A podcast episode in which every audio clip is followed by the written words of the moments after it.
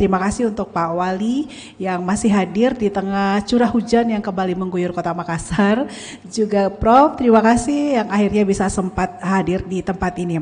Tadi sudah dikatakan bahwa uh, tantangan ekonomi itu bisa berbeda dari tahun-tahun yang sebelumnya. Sebab dari sisi supply yang terganggu pasca pandemik, sementara di satu sisi uh, demand-nya terus bertambah sehingga terjadi kompleksitas. Itulah seperti itulah kira-kira gambaran yang terjadi dan apakah ini masih berlanjut di 2023 nanti tentu pemerintah kota juga sudah bersiap-siap nih bagaimana rumusan-rumusan kebijakan ekonomi untuk meminimalisir dampak resesi. Tadi Prof sudah mengatakan Pak Wali sebenarnya kalau Indonesia apalagi Makassar ya itu uh, ya agak jauh-jauh dari situ. Bahkan selama dua tahun pandemi orang bilang Makassar ini tidak ada COVID-nya karena tetap ramai seperti biasa dan akhirnya uh, kita bisa membuktikan betapa survivalnya Makassar melewati dua tahun yang berat tersebut sehingga di 2022 ini seperti yang gambaran Pak Wali bahwa pertumbuhan ekonomi Makassar ya, pendapatan itu sudah menyamai ya ketika tahun-tahun sebelum uh, pandemi. Nah, Pak Wali, sekarang kita berbicara untuk 2023. Penguatan ekonomi seperti apa yang akan terus dilakukan uh, untuk 2023 nanti? Jadi yang pertama konsepnya adalah dua. Pertama, saya akan bermain di sel ekonomi Sel ya, ekonomi. Excel ekonomi. Ekonomi yang kecil. Kalau ada bilang ekonomi mikro, ini tidak. Sel ekonomi. Okay. Itulah yang di lorong-lorong, lorong lorong ya. wisata itu. Ya. Yang kedua adalah saya akan uh, uh, uh, mem, apa, apa namanya uh, mem, mem, bermain di adaptif ekonomi. Nah, contoh, saya ini baru datang diundang dari Amerika, diundang dari Australia, dan mereka sudah datang juga ke sini. Ini baru aja pulang tim dari Amerika, Australia pun begitu. Kenapa mereka ke Makassar? Rupanya Makassar adalah salah, salah satu contoh terbaik soal jawaban tentang tadi krisis pangan. Di perkotaan, ini kalau krisis pangan di tempatnya sawah banyak banyak lahan itu biasa. Maksudnya dia bisa mengatasinya karena memang daerah penghasil. Nah, ternyata dunia sekarang ini lagi menghadapi sesuatu yang begitu sulit tidak pernah dalam sejarah dunia Ya. Zaman depresi pun, zaman perang dunia kedua, perang dunia pertama, itu tidak seperti khawatir seperti hari ini. Nah, ternyata kita punya sudah melawan, sudah sekarang berlangsung empat bencana. Bencana pertama bencana populasi. Kita idealnya dunia ini 6 miliar. Sekarang 8 miliar menuju 2050 10 eh, miliar. Maka orang akan berebut ruang berebut kepentingan, berebut pangan, dan berebut informasi. Jadi akan banyak konflik. Baik itu konflik individual, komunal, maupun konflik eh, secara negara. Nah, ini kan perang sekarang ini kan berebut berebut itu. Kemudian kedua bencana alam, meteorologi, iklim, sea level rise, kemudian eh, extreme weather yang mengalami seluruh dunia. Makanya kepada netizen yang eh, selalu selalu mengatakan seolah-olah Makassar saja yang banjir, eh seluruh dunia banjir deh. Ya kira-kira begitu. Seluruh dunia dan pusing biar Amerika putus jalannya. Lebih gila lagi mereka. Saya pas di Amerika dia putus jalannya, putus. Jalan-jalan interstate-nya itu itu putus. Ya putus. Nah Kedua, ketiga adalah bencana pandemi yang masih di ujung-ujung sudah Cina ada lagi gelombang baru dan yang terakhir bencana geopolitik perang Rusia Ukraina dan perang dagang Amerika Cina. kemudian satu satu bencana yang paling ditakuti yang tadi beliau sebut bencana pangan. Eropa akibat um, uh, apa namanya bencana bencana iklim ini itu sungai-sungai Eropa sisa 30 persen. Maka angkutan-angkutan logistik pun dikurangi 30 persen. Padahal kebutuhan tidak pernah berkurang. Nah krisis-krisis di situ. Nah ternyata setelah mereka teliti, para peneliti, ini peneliti dari universitas terkemuka di Amerika, itu ketemu dengan saya semua. Kebetulan di Indonesia UGM dan ITB. Lokusnya Makassar. Di sana UPenn UC Boulder dengan Virginia Tech papan atas semua ini nah kumpul ternyata mereka meneliti ternyata apa yang terjadi adalah krisis ini akan akan cepat uh, datang karena ternyata antara masyarakat dengan sumber pangan terlalu jauh. Terlalu jauh. Maka harus didekatkan. Nah, setelah hipotesis itu mereka rumuskan, terus di mana contoh yang terbaik? Ternyata di Makassar sejak 2014 telah melakukan lorong garden ya, di mana orang nanam-nanam di lorong di, dibawa langsung partisipasi masyarakat langsung yang di engage oleh pemerintah kota. Nah, itu yang diteliti. Maka mereka memasang alat alat sensor pakai artificial intelligence. Itu kami lihat di Amerika juga dilihat. Ternyata ini mereka baru pulang memberi report kepada saya sebelum mereka pulang. Dia menemukan sesuatu yang luar biasa lagi. Saya lupa istilahnya. Tidak pernah ada di dunia. Dan dia akan memberi, dia akan declare di seluruh dunia dan tempat belajarnya di sini. Apa namanya? Zero Carbon City of apa itu ada eh ada istilahnya. Saya nanti buka report report mereka setelah ke sini lima hari di lorong terus ya ke pulau apa semua dan dia bilang eh, kepuasannya itu dia tidak pernah bayangkan sebelumnya bagaimana masyarakat itu sangat aktif mencintai apa yang dia kerjakan dan dia menganggap eh, engage yang dilakukan pemerintah kota itu, itu, sulit untuk dilakukan kota lain tapi dia mencoba mendapat nah apa yang dari gambaran seperti ini berarti kan kita sudah sudah um, uh, punya solusi. Nah, caranya soal pangan adalah itu tadi kita kembangkan saja ini. Makanya saya tadinya orang cuma nanam sayur, saya suruh bikin uh, pelihara lobster, ikan, bahkan bawang putih saya coba. Kalau bawang sudah sukses, kalau kalau uh, okra itu sudah sukses, kalau uh, uh, lombok itu sudah jelas. Kita sudah berapa kali, anu, ap apalagi kalau uh, vegetables apa namanya sayur-sayuran itu sudah sukses. Artinya Program pemerintah Kota Makassar kan kemarin baru 1098, itu ada dashboardnya. Kita kontrol satu-satu. Saya memasang CCTV 4 satu lorong. Jadi kalau 1000 lorong, 1096, 4400 lorong. Tahun depan 4000 lagi saya pasang. Nah, termasuk juga wifi-nya. Karena kemudian seluruh sistem di dalam, sistem sosialnya kita pakai QR code. Data diri itu pakai QR code. Kemudian semua lorong itu kita tiga dimensikan termasuk rumah. Ini dah dasar-dasar membuat metaverse. Makanya kita akan bermain di sel ekonomi, di sel eh, city cell ini, ya economic cell, kemudian dengan model adaptif ekonomi. Karena dengan begitu kita bisa survive. Karena ini kan berubah-berubah. Maka kita harus punya uh, penyesuaian terhadap perubahan itu. Iya, iya. Ini kan pasti juga memikirkan bagaimana pasar yang di, bisa ditembus, diakses oleh para pelaku UKM di lorong-lorong ini ya Pak Pali? Iya, kita menciptakan ekosistem hulu hilir. Makanya pasarnya adalah konsumsi pribadi dulu, dia memenuhi pasarnya dulu. Jadi sirkulasi dari pasar yang terlalu jauh, kita langsung satukan dia. Jadi dia memenuhi dulu kebutuhannya dia, baru itu tadi kita mulai bikin jadi tempat wisata supaya orang yang datang. Ini kan biasa kita menjual keluar. Ini tidak, pasarnya yang datang ke lorong. Maka saya membuat mobil listrik untuk uh, mobil listriknya sudah selesai apa namanya prototipenya itu akan melayani semua lorong gratis. Tidak lain adalah pasar yang datang, bukan ini yang ke pasar. Nah sehingga uh, um, uh, demand dan supply itu menyatu, bahkan ini di lorong-lorong bisa mensuplai tempat lain. Apalagi pakai sistem uh, online dengan model startup lorong. Jadi ini semua dikombinasikan, dimasak ini. Makanya itu istilah saya adalah economic adaptif.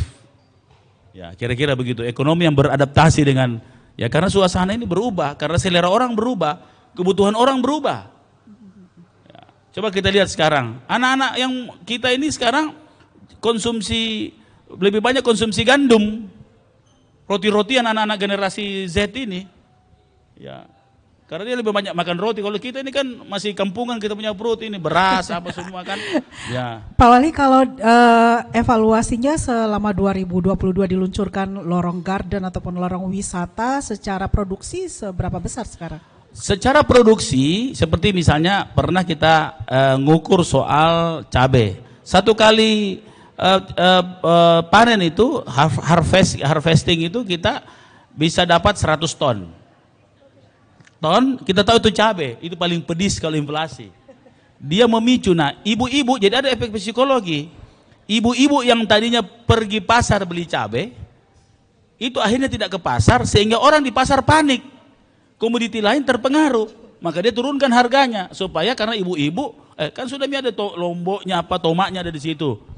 Karena ibu-ibu tidak meramaikan pasar, pedagangnya panik sehingga dia menurunkan harga. Nah sehingga kita sudah deflasi beberapa kali ini kita deflasi. Efeknya sebenarnya itu. Ya saya ini bukan ahli ekonomi, cuma karena saya konsen betul dengan persoalan ini, jadi ngerti-ngerti sedikit. Mohon maaf ini Pak, bukan ilmuku ini, cuma ya kita dengar-dengar Pak Prof bicara baru kita kopi-kopi sedikit lah. Nah, kira-kira begitu. Iya, iya.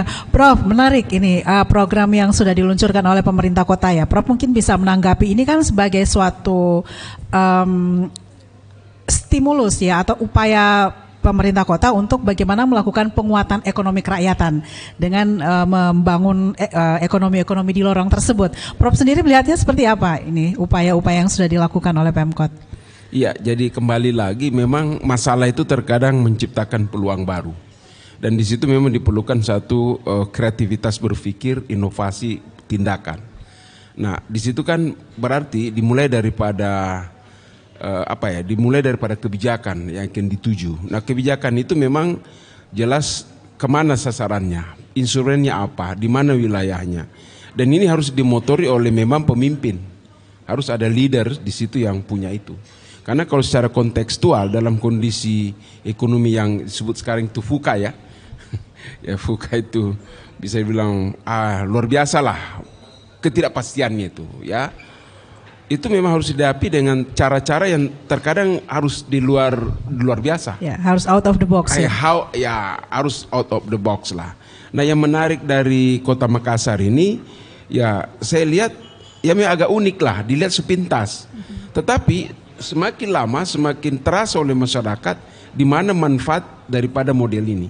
Model ini adalah jelas model ekonomi rakyat karena berbasis pada aktivitas ekonomi rakyat di wilayah mereka bekerja dalam istilahnya dipakai lorong misalnya kan begitu. Nah, kemudian produk-produk yang, di, yang diusahakan itu kan produk yang memang dibutuhkan sehari-hari oleh mereka. Jadi bukan saja dalam memenuhi kebutuhan mereka, tetapi nanti diharapkan bisa menjadi satu regenerate income bagi mereka karena mereka bisa jual. Nah, di sini yang mungkin ke depan mungkin perlu ditambahin kerjasama dengan eh, lembaga-lembaga ekonomi masyarakat yang harus dibangun. Saya tidak tahu Pak Wali, apa ada? Kita sudah ada kooperasi lorong yang nanti bisa menampung mereka belum ya? ya badan usaha lorong. Badan ya ya bulog ya. Bulo, bulo. bulo ya. Oh ya, badan usaha lorong. Ya, itu itu kan sama ya. saja pada dasarnya okay. ya. Uh, mungkin juga lembaga keuangan lorong kita juga bisa bangun. Hmm, Dan itu ya. bisa dikerjasamakan dengan lembaga-lembaga keuangan misalnya BRI ya, atau mungkin ya. BPD izin Pak Pak Wali ya. BPD itu harus juga dipancing untuk mereka ada tanggung jawab hmm. sosial dan tanggung jawab agent of developmentnya di situ. Yeah, yeah. Nah, tapi itu kan harus dimulai dari pemimpin yang berkeinginan. Yeah. Dan memang itu tidak gampang dan itu memerlukan oh, meyakinkan ya mungkin jangankan masyarakat Pak, meyakinkan pegawainya saja OPD dalam terkait itu tidak gampang. Karena bagi mereka ini pekerjaan apa? Tapi padahal ini pekerjaan mendasar. Yang menarik lagi kan saya baru dengar lagi ini kan eh, ekonomi sel ya. Jadi kalau kita itu disebut dengan ekonomi sirkular. Ya ekonomi sirkular itu adalah sistem ekonomi yang berputar dari hulu ke hilir, tetapi dalam lingkup yang organisasi kecil. Ya itulah di dalam lingkungan masyarakat, komunitas. Nah yang beliau bangun ini kan dalam prinsip nilai-nilai membangun ekonomi berbasis komunitas sesuai dengan potensi ekonomi yang ada di situ. Nah ini sebenarnya bisa dikembangkan karena setiap wilayah daerah itu daerah kecil itu kan punya potensi-potensi yang berbeda-beda bukan hanya Lombok atau dan sebagainya kan Apalagi kok misalnya nanti kita membuka peluang misalnya kerjasama dengan kabupaten karena kan sekarang ini kan konektivitas kerjasama ekonomi lintas kabupaten kota itu kan sudah mulai harus mulai dibangun lagi Pak Walia. Nah mungkin saja ada beberapa produk ada di kabupaten itu tidak bisa diolah di situ. Di sini kita bangunkan industri pengolahan. Nah industri pengolahan ini nanti bisa menyertakan ya hasilnya di sana tidak terbuang-buang kemudian di sini bisa diolah, kemudian bisa dipasarkan di sini. Apa yang tidak bisa dipasarkan di Makassar ini? Kalau dia berupa minuman, hotel-hotel luar biasa, makanan di mana-mana kuliner, Ya kan Pak? Mau diekspor, kita lintas ekspor. Jadi pada dasarnya memang sisa diperlukan adalah leader yang mempunyai konsep di dalam membangun ekonomi sir, apa sirkular itu. Nah, sehingga terjalin uh, hubungan antar pelaku terutama dalam rangka membantu pemerintah juga untuk mengatasi persoalan inflasi. Ekonomi lorong dengan inflasi saya tidak tahu sudah ada ke mahasiswa itu meneliti. Saya tertarik sebenarnya itu uh, Pak Wali. Adakah dampak daripada ekonomi lorong dalam pembangunan komoditas di situ terhadap penurunan inflasi. Menurut Bank Indonesia, saya tanya itu cukup katanya, cukup ada. Iya, langsung BI turun dan dia bilang masyarakat tidak perlu lagi berburu lombok ke, ke pasar. Dia cukup menanam di situ dan dia sudah senang. Ya hanya memang sedikit merugikan pedagang ya, karena pedagangnya jadi bingung. Wah ini langganan saya dulu ke mana ini? Ya kan begitu. Tapi yang penting bahwa cukup sudah membantu. Yang ke depan yang perlu dipikirkan adalah bukan lagi hanya memenuhi kebutuhan, tetapi bisa mengenerate income dia, menambah pendapatan dia sehingga dia kemungkinan bisa bertambah dia punya pendapatan. Itu mungkin tahap berikutnya dan memang harus disupport oleh lembaga-lembaga lain, terutama lembaga pembiayaan, Pak. Kan sekarang BI Pak ada masuk itu kan, contoh-contoh cabai BI sudah masuk kan. Nah, kemudian lembaga keuangan lain swasta itu sebenarnya bisa dihimpun mereka. Sudah masuk ya Pak ya? Oke. Okay. Ah iya. Kan seperti misalnya Bapak kan Pak Wali Kota panggil aja tuh Bang Bang Pak ceramai dia mana you punya tanggung jawab pada pembangunan kampung saya nih. Iya, iya. Itu Bapak punya data gampang saya saya bisa kasih data Pak. Mana Bang di Makassar ini tidak ada guna-gunanya bagi orang Sulawesi Selatan orang Makassar. saya bisa tahu Pak. Nanti saya iya, tahu mana Bang yang kikir kasih kredit, mana lebih banyak ngumpul dana saja. Okay. Itu mungkin perlu dinasehati. Yeah. You punya tanggung jawab pembangunan dong, bukan hanya profit motif, ya. Yeah. Nah, di situlah saya pikir memang uh, kita memerlukan pemimpin yang berpikir lebih agil dalam berpikir, ya, adaptif istilah beliau adaptif dalam menyikapi perkembangan kebutuhan masyarakat. Dan itu saya rasa dimulai oleh mereka, eh, oleh beliau. Dan memang tidak gampang menjadi pemimpin seperti beliau. Terus terang izin Pak Wali, tidak gampang. Karena saya biasa setiap ada ide, saya sendiri kaget-kaget. Ini apalagi nih Pak Wali. Tapi kok dipikir logik ke belakangnya, apa yang salah? Ya. Karena kemajuan itu ada di depan. Kan begitu Pak Wali. Kemajuan itu bukan bercermin ke belakang, ada di depan. Iya. Dan ke belak ke depan itu harus beda daripada yang lain. Ya. Jadi tantangannya lebih berat. Siap. Tetapi selama itu firm, saya pikir itu insya Allah diberi jalan lah. Karena okay. istilahnya kalau sudah ada orang berpikir itu akan jadi, maka berarti Tuhan sudah membukakan jalan cara berpikir dia. Sisa mm-hmm. orang lain aja mengikuti. Yeah, nah, yeah. di situ diberikan leader yang punya kemauan untuk mengajak bersama. Ya, sisa itu aja sebenarnya. Dan saya rasa Pak Wali sudah menguasai itu dengan beberapa pengalaman yang luar biasa, apalagi kepercayaan trust ya yang dibangun oleh beliau terhadap negara-negara lain itu juga memberikan sumbangsi terhadap kepercayaan masyarakat uh, terhadap apa yang diinginkan untuk membangun Makassar ini. Iya, baik Pak Wali menanggapi Pak bagaimana uh, mengintegrasikan pemikiran Pak Wali yang lebih cepat sebenarnya ya dari orang-orang biasa itu sampai ke tingkat bawah Pak. Tantangannya seperti apa? Jadi saya sendiri kaget sebenarnya setelah negara para peneliti negara-negara maju itu uh, terus tertarik ke Makassar. Misalnya program RISE dengan Australia itu resmi dan diklaim menjadi eh, menjadi program terbaik di dunia oleh Australia sendiri, bukan oleh kami.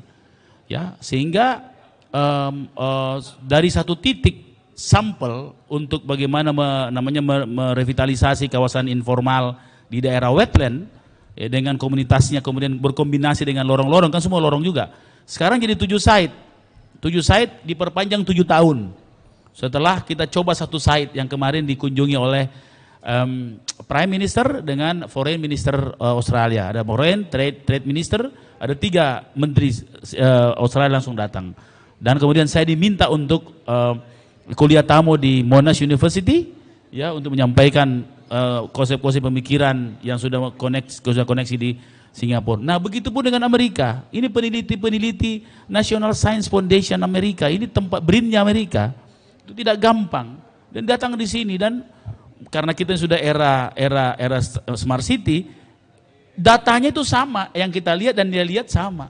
Dan menurut mereka, mereka kan lebih lebih lebih round apa uh, lebih keliling-keliling anu lah melihat seluruh dunia dalam angle yang besar. Dia menyatakan ini the best. Waktu dia datang dia presentasikan dia mau apa, waktu dia pulang result dari dari empat hari lima hari dia di Makassar itu disampaikan. Rupanya menemukan yang baru dan diminta diperpanjang join ini.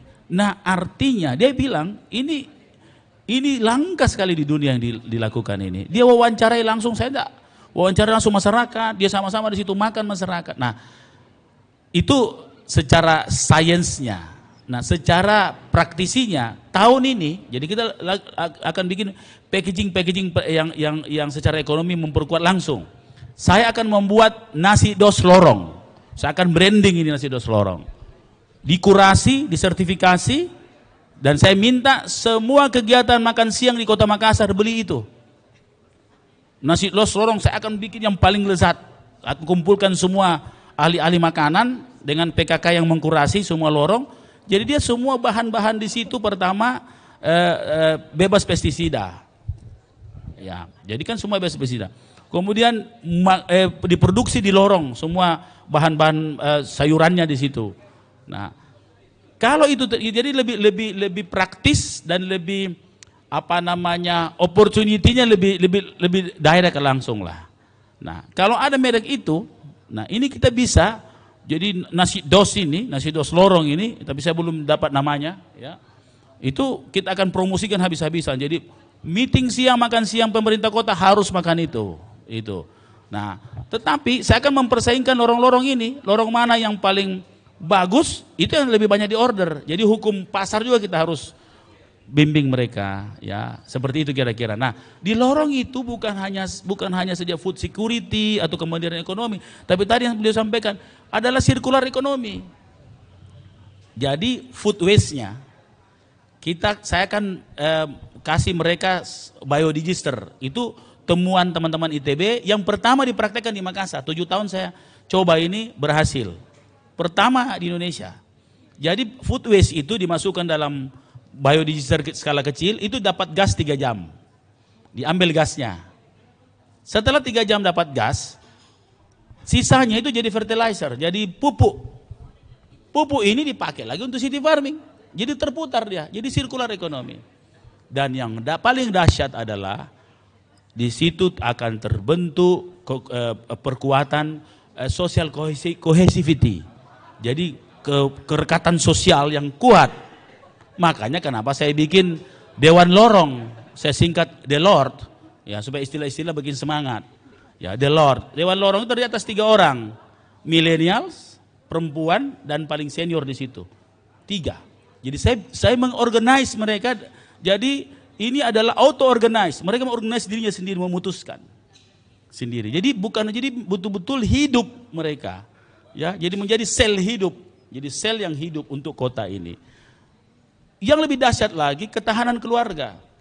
Ibu-ibu yang memang harus menjaga anaknya, tidak perlu keluar rumah, dia berusaha di rumahnya dengan sistem online karena saya menciptakan sebuah inkubator yang kita juga jadi off taker, pemerintah kota yang off taker. Ya, sampai dia sudah diinkubasi baru dia jadi, jadi startup. Nah, makanya saya bikin tetere. Tetere itu adalah pagandeng elektrik, tapi disingkat tetere itu Mart Electric Smart Enterprises. Ya, disingkat tetere. Tetere kan cepat. Pak Gandeng, Pak Gandeng dulu kecil dari Goa datang ke sini. Ini mobile sama mart-mart yang ada sekarang isinya dan yang diinkubasi tadi masuk produknya semua di sana. Termasuk produk lorong dijual per RW, di keliling per RW. Desainnya sudah siap, ya. Kita akan launching, dan nanti ada seribu saya bikin itu. Jadi pasar itu pasar mobile dengan rancangan listrik. Jadi dapat sustainability-nya, dapat energi terbarukan, dapat menghasilkan pekerjaan. Saya target satu lorong 20 pekerjaan baru di situ. Kalau 20 pekerjaan baru, target saya 5.000 lorong, berarti 100.000 pekerjaan baru. Jadi kita kita auto ya sekarang kan kalau mobil ada otonomus, dia mengendalikan sendiri. Ya ini anu eh, city otonomus, dia hidup sendiri untuk dirinya sendiri dan kalau lebih dia akan kira-kira begitu. gitu bro ya benar-benar agile agile agile oke okay. um, tapi Pak Wali ini kan sebenarnya juga harus didukung oleh rumusan kebijakan ya, ya. untuk bagaimana uh, ini bisa terus tumbuh dan berkembang, tidak hanya pada saat launching, tapi di saat implementasi, di teknisnya, itu akhirnya terkendalanya di kebijakan-kebijakan. Seperti apa dari kita, Pemkot? Kita pun sudah punya perwali soal Makassar Recover. Ini kan Makassar Recover ini. Oke. Okay. Kita sudah punya perwali, kita sudah punya paten.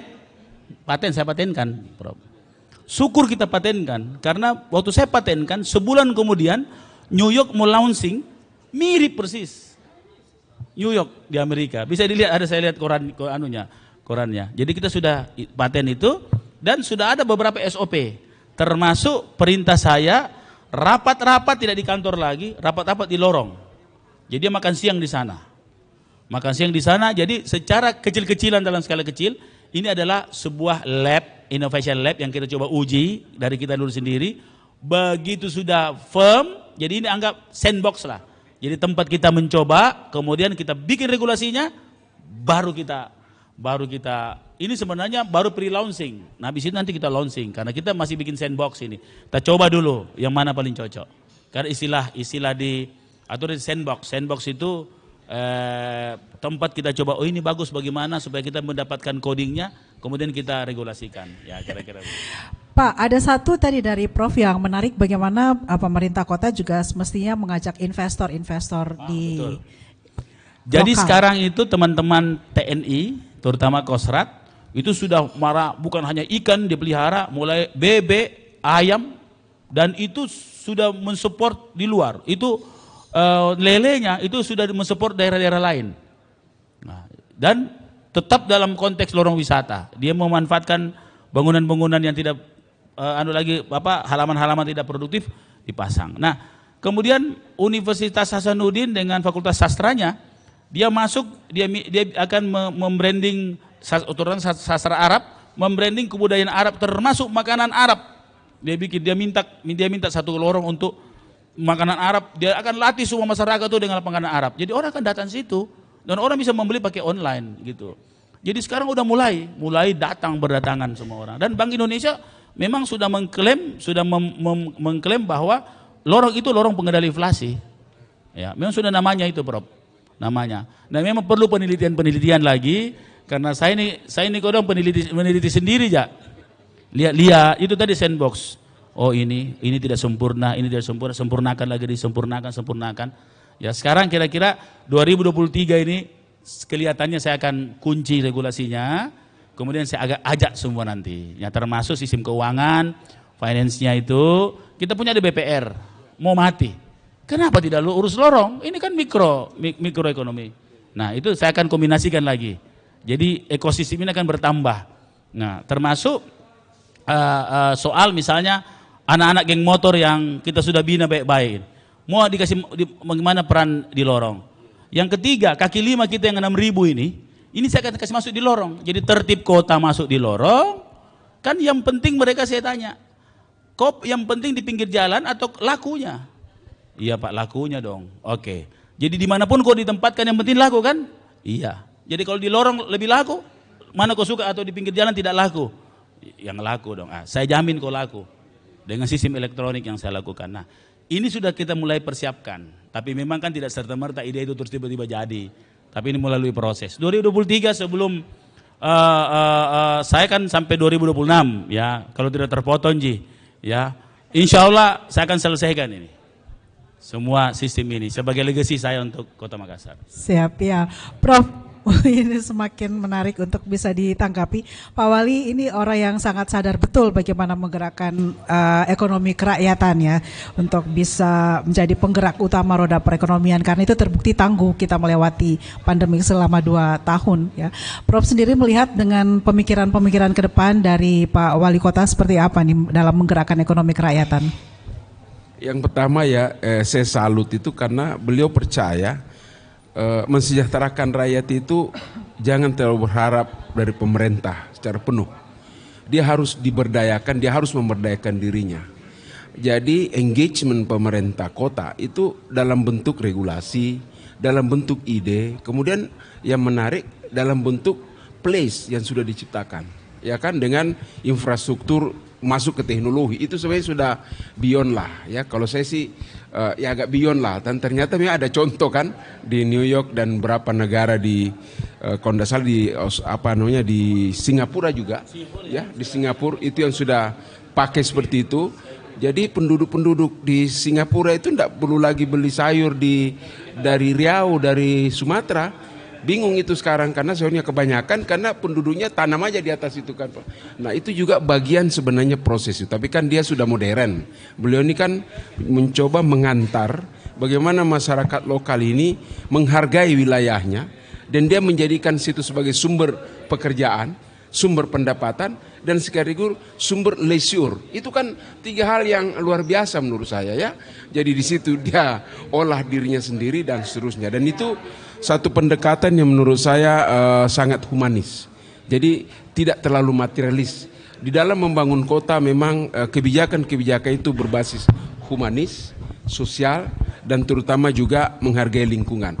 Dan apa yang dilakukan beliau, akhirnya saya tangkap sekarang, apa yang dinilai oleh peneliti-peneliti internasional, di situ mereka ketertarikannya.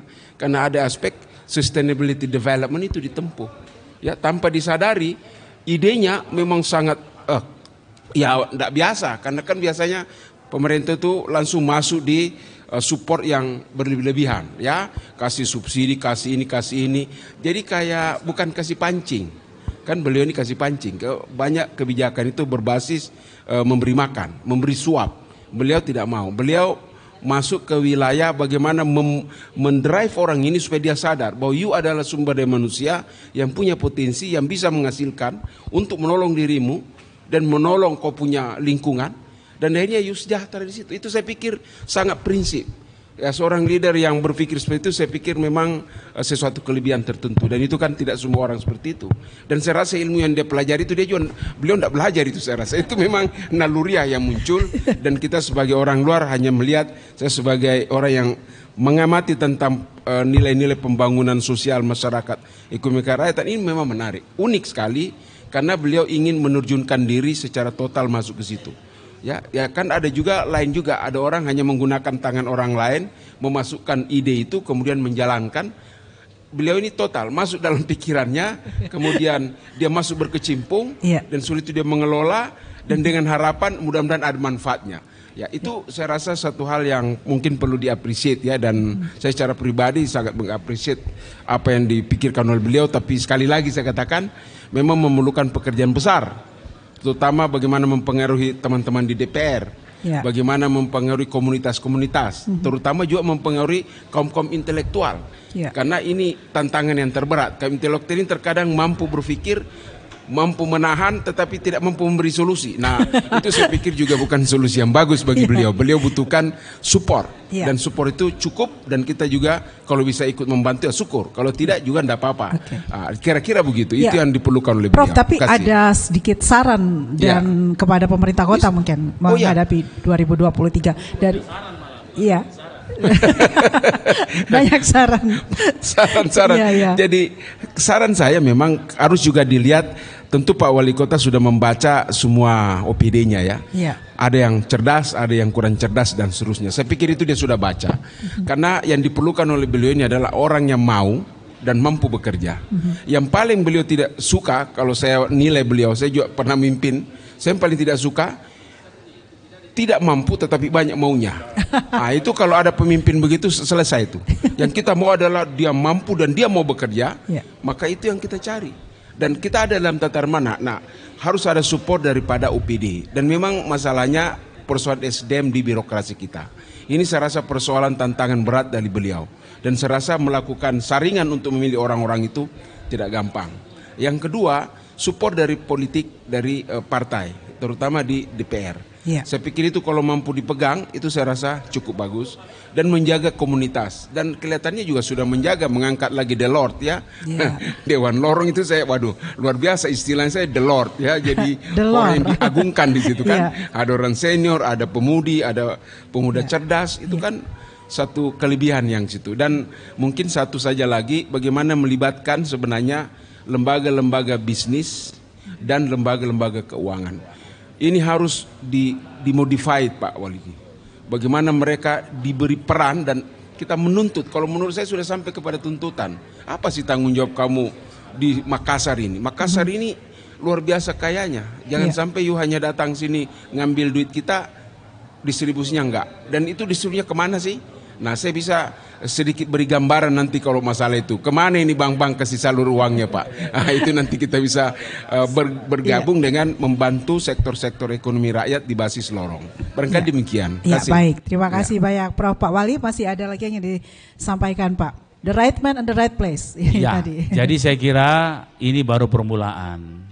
Setelah kita terhimpit banyak bencana tadi, kita harus um, menggunakan cara ber, apa namanya pikiran-pikiran kita dan ini juga bukan saya sendiri yang berpikir. Saya selalu kalau ada ide, saya panggil beberapa orang, sampaikan ini pandangan-pandangan. Saya selalu percaya ide, bers, ide bersama itu lebih kuat dari ide sendiri. Begitu, Prof. Ah, memang sekarang betul yang Prof bilang. Tim ini memang masih kita lebih akhirnya seperti kita one man show. Karena di bawah iramanya belum sama. Jadi saya akhirnya ya mendahulukan strong leadership. Mestinya saya harus mendahulukan adaptive leadership. Kemampuan kita beradaptasi dengan bermain tim. Jadi akhirnya saya yang amat-amati karena yang menarik adalah mereka sudah taat melaporkan. Kita ada grup WhatsApp, lorong wisata, kemudian sentuh hati di lorong, ada grup. Jadi dia harus wajib kirim gambar. Jadi saya lihat-lihat. Nah, baru saya langsung komentari. Jadi memang saya Ya cuma kalau kalau bicara begini saya tidak lihat HP karena saya lihat terus laporannya terus. Jadi kontrol secara itu. Nah atau saya tiba-tiba dan masyarakat kasih laporan saya, Pak, bale-bale tuh Pak, begini begini begini. Saya langsung posting di grup besar. Jadi mereka malu juga kalau saya posting itu. Mentah-mentah saya posting. Jadi dia harus jawab, dia harus klarifikasi. Nah artinya kita tidak, ya masalahnya saya tidak bisa menunggu siapnya SKPD. Ini harus jalan karena kita kehabisan waktu. Jadi makanya kenapa saya job fit, saya akan umumkan kabinet baru saya awal tahun, momen-momen sampai di eh, bidang-bidang, saya uh, sempurnakan lagi ini agar program-program ini bisa jalan. Nah, misalnya pendapatan kita alhamdulillah berjalan dengan baik. Walaupun belum maksimal, kita masih bisa lebih tinggi dari itu. Tapi di penyerapan anggaran kita sangat lemah. Karena beberapa kendala-kendala psikologi dan kendala-kendala administratif. Nah, ini saya sempurnakan. Nah, sebentar malam kami, kami anu kami refleksi air tahun. Kita survei eh, profesional. Saya lihat memang ada sedikit penurunan kepuasan, tapi penurunan terhadap saya itu 0,5. Saya kira gara-gara penyerapan anggaran tidak, tidak, tapi sebentar malam kita launching terbuka. Terbuka dan menyampaikan raport SKPD masing-masing. Nah, saya sudah dapat laporan dahulu, memang banyak uh, raport B jadi C, jadi ada penurunan betul, penurunan. Makanya uh, tepat sekali saya ingin mereset lagi, resetting lagi. Uh, kan saya sudah bilang sebelumnya, saya mau resetting uh, kabinet saya. Kalau tidak bisa resetting tinggal kasih korsleting saja. di strom mami ini baru bisa. Ya, kira-kira begitu, Prof. Iya, iya. Jadi betul, betul sekali uh, yang disampaikan, Prof. Ya, Pak Wali di akhir ini mungkin ada yang ingin disampaikan kepada masyarakat, khususnya menyambut tahun baru 2023. 2023 seperti apa dikatakan Al-Qur'an, Allah memberikan apa yang kau prasangkakan. Kita harus berprasangka baik 2023 dengan satu kata optimis dan kata yang berikutnya adalah waspada. Nah, kalau kita bicara optimis dan waspada, ada kata di tengahnya adalah adaptif. Kemampuan beradaptasi menuju resilient, daya tahan. Kota-kota sekarang lagi menyusun sistemnya, ekosistem untuk berdaya tahan. Menghadapi empat bencana tadi, plus bencana pangan yang kelima. Dan bencana energi juga, ya dan alhamdulillah kita adalah kota yang tidak separah daerah lain. Ya. Maka dengan itu satu satu kunci dalam satu tiga kata, ya dalam konsep-konsep yang ya kalau dalam satu kata dalam agama itu taat saja. Yang penting kalau kita taat atau loyal dengan konsep yang ada, insya Allah. Baik saya juga sebagai pemimpin harus taat terhadap apa yang kita sampaikan dan masyarakat taat terhadap program yang kita sudah sepakati. Saya tutup dengan tiga, tiga kata, kepada seluruh masyarakat Makassar karena itu tanggung jawabku Makassar act now kita harus lakukan sekarang jangan menunda waktu act together bersama-sama dan act different dengan cara kita masing-masing. Terima kasih. Ya, baik. Terima kasih banyak Pak Wali Kota Makassar. Beri aplaus teman-teman yang hadir di sini. Bapak Insinyur Muhammad Ramdan Pemanto, juga Profesor Dr. Marzuki Dea, pakar ekonomi dari Universitas Hasanuddin.